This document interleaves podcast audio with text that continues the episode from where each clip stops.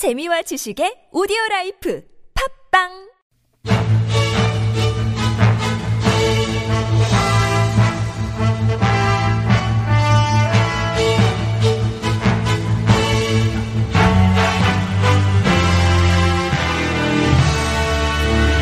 사건은 똑같아 보이는데 왜 이렇게 달라요? 알듯 말듯 복잡한 법, 핵심만 쏙쏙 뽑아서 확실하게 알려드립니다. 이정열의 로스쿨.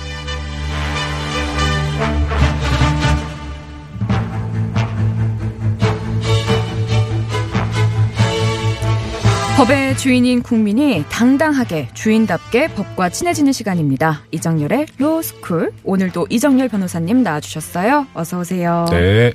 청자 여러분 새해 복 많이 받으십시오. 변호사님도 새해 복 많이 받으세요. 아, 저 우리 애청자 여러분들께서 방송을 잘 들어주셔서 그게 다 복입니다. 역시 어떻게 보내고 계세요 연초를? 아, 뭐 크게 다른 점은 없습니다. 다만 이제 그 동계 휴정 기간이라 그래서 법원이 지금 12월 작년 12월 말부터 이번 주까지 이제 재판을 안 하고 있어요. 음. 그러니까 이제 또- 또 쉬어야 되니까.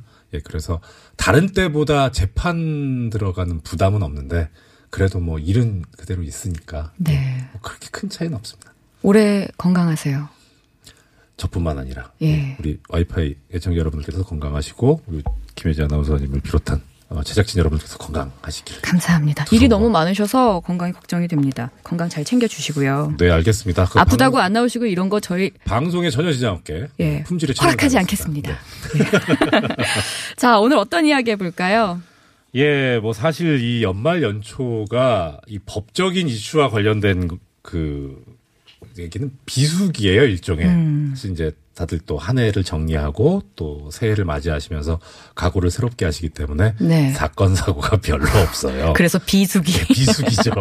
예, 그런데 보다 보니까 이게 그 그런 기사가 났더라고요. 저 연예계 소식인데 그뭐 많은 분들께서 이렇게 좀 처음에 좀 의아해 하셨더라고요. 그 배우 신동욱 씨가 실 시간 검색어에 자꾸 오르내려서 네. 무슨 일인가 그 궁금해 하시는 분들이 있으셨는데 그 배우 신동욱 씨가 지금 송사에 휘말려 가지고 음. 그래서 이제 그게 기사가 나온 게 있어요. 보도가 된 게 있는데 뭐 그냥 간단하게 뭐 아시는 분들은 아시겠습니다만 그 간단하게 말씀드리자면 효도 증여 라고 음. 이렇게 표현을 하더라고요. 효도 증여. 네. 이게 드라마에서 얼핏 본 것 같기도 해요, 사실. 네. 이게 근데 어떤 내막인지 좀 자세히 얘기를 해주세요. 그 말씀대로 드라마에서나 나올 법한 음. 예, 그 사실 저도 이제 보고 야 이런 게 진짜로 있구나 싶은 그, 네. 리고 실제 이게 소송까지 갔구나라는 음. 저도 뭐 사실 보면서 좀 놀랐었는데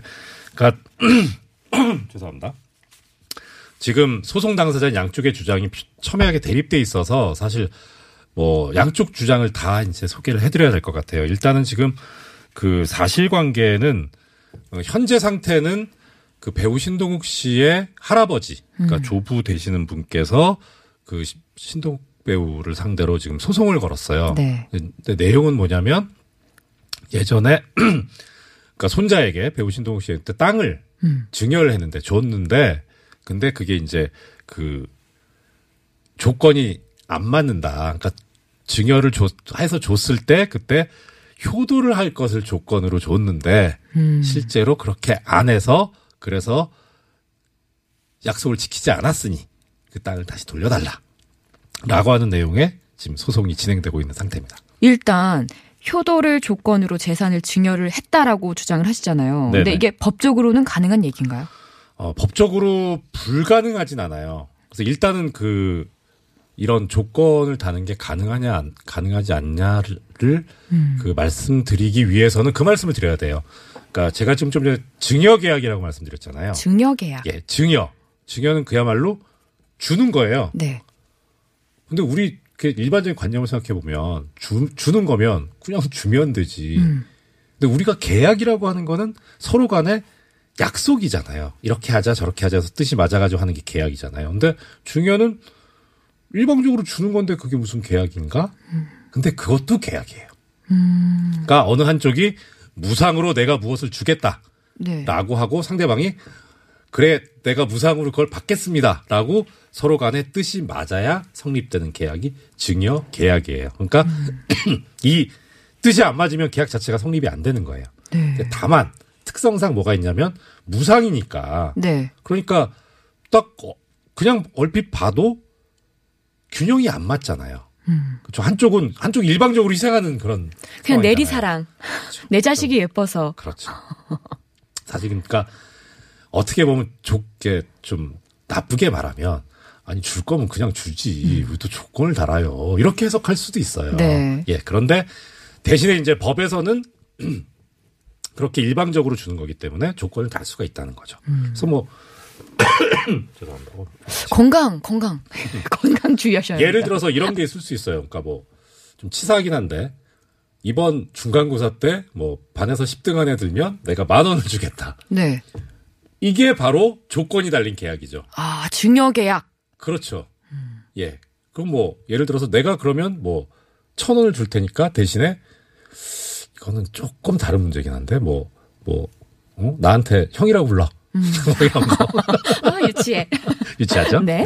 예, 이런 이런 조건이 달린 이런 것들을 그, 그 법에서 뭐라고 하냐면 어떠한 그러니까 주기는 주되 그러니까 무상으로 받기는 하지만 부담이 달려 있다 그래서 부담부 증여라고 해요. 이게 한자 말이라서 그런데 이때 부담부 할 때 부담은 뭔지 아시죠? 부담을 아, 지우다. 아 정말 부담된다 할때 네. 그 부담이에요. 그다음 그 뒤에 붙은 부는 부록 이제 부록 별책 부록 같은 네. 거 그때 그 부예요. 그러니까 부담이 붙어 있는 증여라는 거죠. 음, 부담이 붙어 있는 증여. 예, 그러니까 이번 그 지금 조금 전에 말씀드린 신동욱 배우 같은 경우에는 뭐냐면 땅을 무상으로 주기는 주겠지만 주겠지만 거기에 효도를 하는 것을 부담해라 네가. 네. 예, 그런 조건이 있다는 거죠. 근데 이게 효도라는 게 사실 너무 주관적인 거고 눈으로 네. 보이지도 않는 거라서 이거를 어떻게 측정을 할 수 있고 어떻게 부담을 지을 수 있고 이게 참 너무 어려운 문제인 것 같은데 그렇죠. 이게 법적으로 가능하다는 게 참 신기합니다. 일단은 지금 그 언론에 보도된 내용으로만 봐서는 사실 이 계약은 무효가 될 가능성이 높기는 해요. 어머. 왜냐하면 조금 전에 말씀하신 것처럼 야 내가 땅을 줄 테니까 나한테 효도해라. 그러면 네. 도대체 효도가 뭔데요? 음. 그러니까 서로 간에 효도의 개념과 내용과 정의에 관해서도 서로 생각이 맞아야죠. 음. 근데 그 생각이 안 맞으면 그 계약은 무효인 거예요. 근데 지금 보도를 보면 단지 그냥 효도해라 이런 차원은 아니었던 것 같고, 네. 그러니까 임종 때까지 돌봐달라. 아 부양. 그러니까 부양까지도 모르겠어요. 그러니까 좀 더 그건 내용을 살펴봐야 될 것 같긴 음. 네. 한데 일단 보도상으로 나온 건 임종 때까지 돌봐달라고 해서 음. 땅과 그 부동산을 줬는데 그 집에서 나가라고, 그러니까 조부한테 나가라고 했다는 거예요.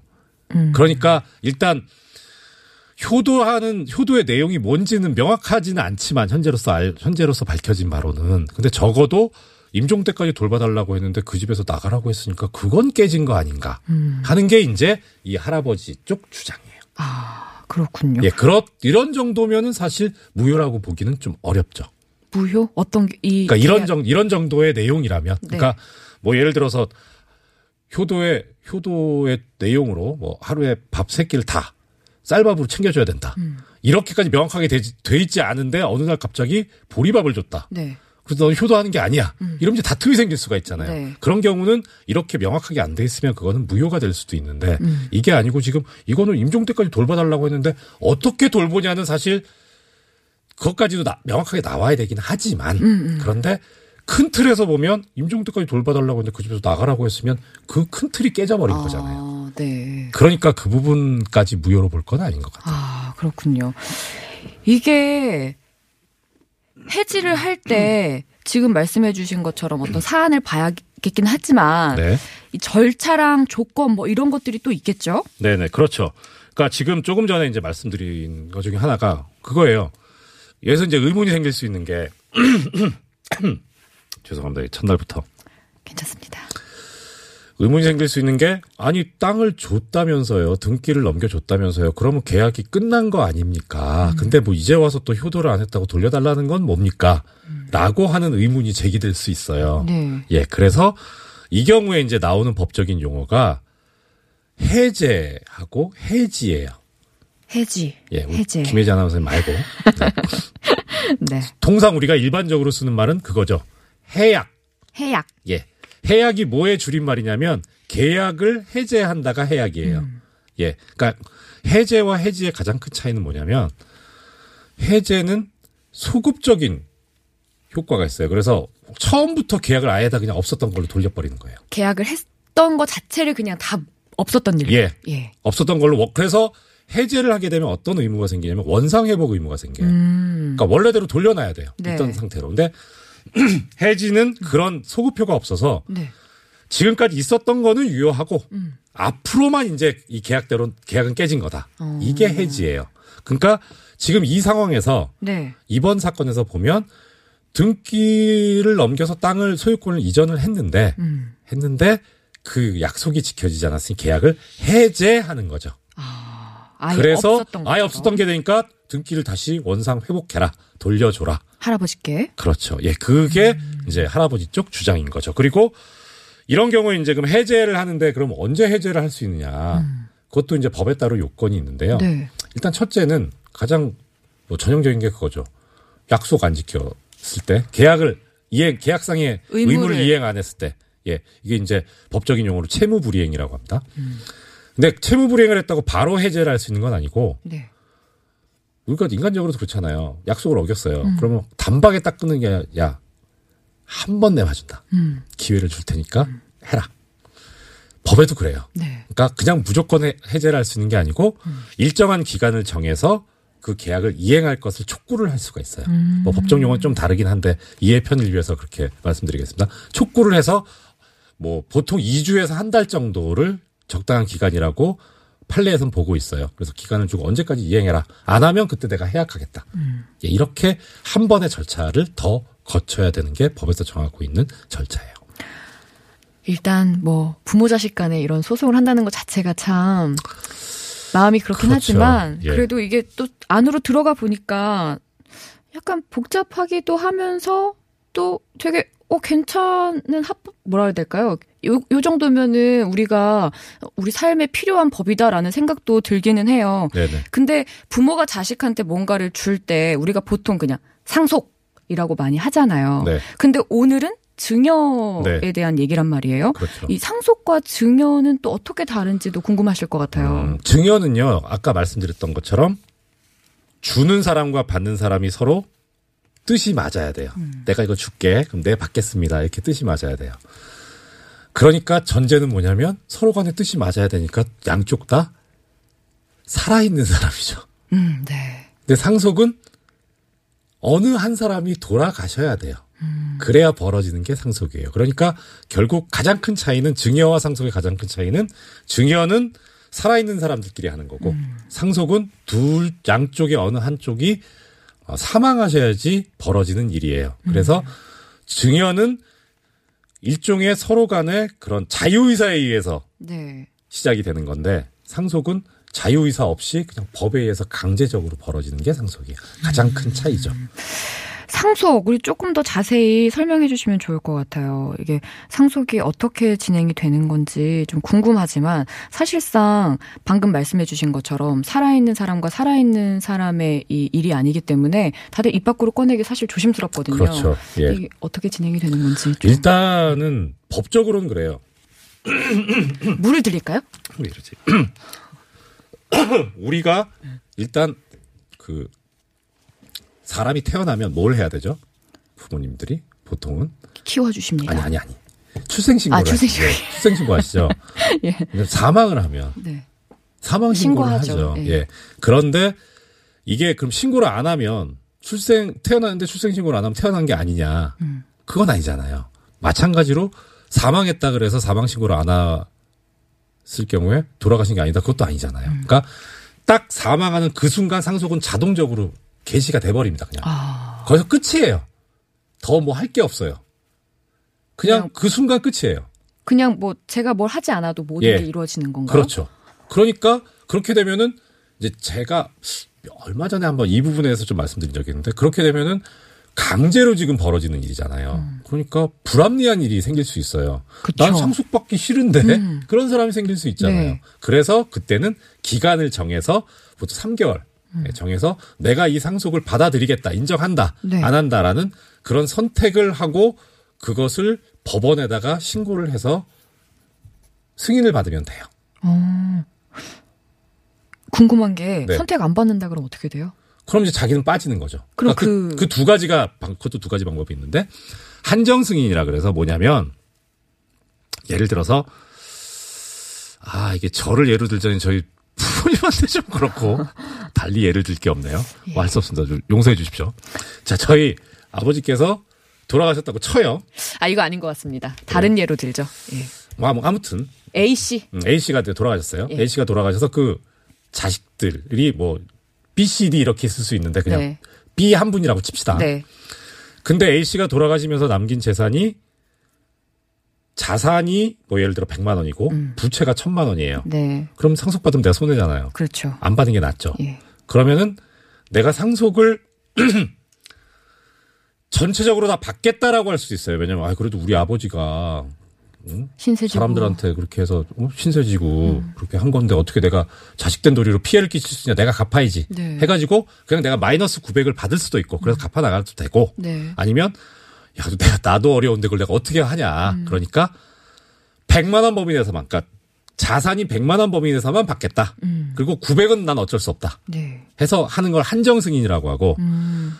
그냥 100만 원도 내가 다 포기하고 아무것도 안 받을래요 하는 게 상속의 포기예요. 음. 그러니까 그 한정 승인을 하든 포기를 하든 그 절차는 3개월 안에 법원에 신고해서 하면 돼요. 음, 그렇군요. 예, 그런 선택권은 줘요. 근데 그렇 그렇게 하지 않으면 그럼 이제 자동적으로 그냥 다 이루어지는 거예요. 그리고 이제 뭐 여러 가지 상속에 대해서는 여러 가지가 있을 수 있는데 뭐 상속인이 여러 명이면 상속분이 어떻게 되는지 음. 예, 그것도 이제 달라지고 또 그 중간에 예를 들어서 그 사망하신 분께서 유언을 하는 수가 있어요. 그거는 드라마에서 정말 많이 나오는 나오죠. 얘기죠. 예. 유언은 따로 한번 나중에 기회 되면 말씀을 드릴게요. 이것도 워낙 복잡하고 네.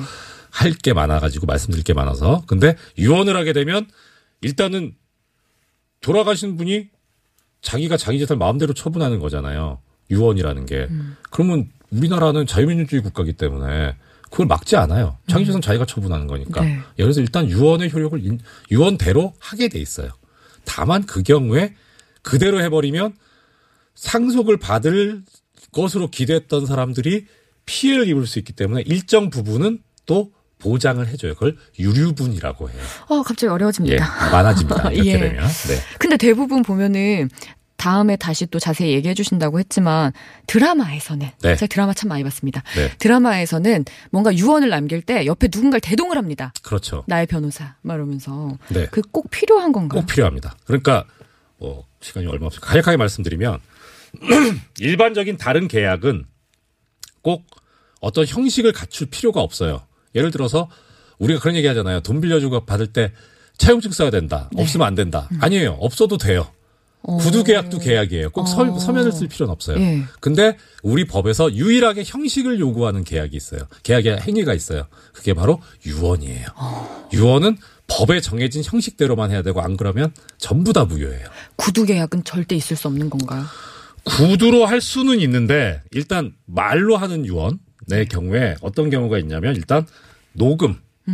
녹음을 자기가 아, 유언하는 사람 녹음을 해야 돼요. 녹음. 예, 녹음을 해야 돼요. 그리고 하면서 거기다 뭘 해야 되냐면 그 녹음 안에 뭐가 들어가야 되냐. 이게 빠져가지고 무효가 되는 경우가 많아요. 지금 이 유언을 하는 사람의 이름은 이정렬이고요. 오늘은 2019년 1월 3일입니다. 이게 들어가야 돼요. 이거 빠진 무효예요. 아 진짜요? 네. 이런 방식이 요구가 돼 있거든요. 그러니까 그런데 이런 것까지 다 할 수 있는 상황이 안 되면 옆에 증인들이 와가지고 그거를 말하는 걸 적어서 그래서 서명 날인하는 그런 그 네. 간이한 방식이 있긴 한데 그거는 사실 나중에 법정에 와가지고 되게 다툼이 많이 생겨요. 그러니까 어디서 많이 다툼이 생기냐면 쓴 거 자체는 다툴 수 없으니까 네. 다른 방식으로 그러니까 녹음도 못하고 자필도 안 되고 공증인도 안 되는 그런 급박한 상황이 아니었기 때문에 무효다. 이렇게 주장하는 경우가 많이 있어요. 와 정말 처음 알게 된 녹음을 할 때는 내 이름과 날짜를 꼭 말해야 한다라는 어, 또 재미난 이야기까지 만나봤습니다. 오늘은 좀 어디서도 하기에 좀 힘든 이야기일 수 있어요. 상속과 증여 이야기 나눠봤고요. 다음 주에 또 뵙도록 약간만 하겠습니다. 한 10초만 더 말씀드려. 조금 전에 사건 관련해 가지고서는 네. 그 상대방의 주장이 있으니까 제가 말씀드린 건 어느 한쪽을 편들자고 한 게 아니라 그 오늘 증여나 이런 거 설명하기 위한 예시였다는 걸 참고해 주셨으면 아, 꼭 필요한 내용이었습니다. 네, 이정열 변호사님이었고요. 다음 주에 뵙도록 하겠습니다. 고맙습니다. 고맙습니다.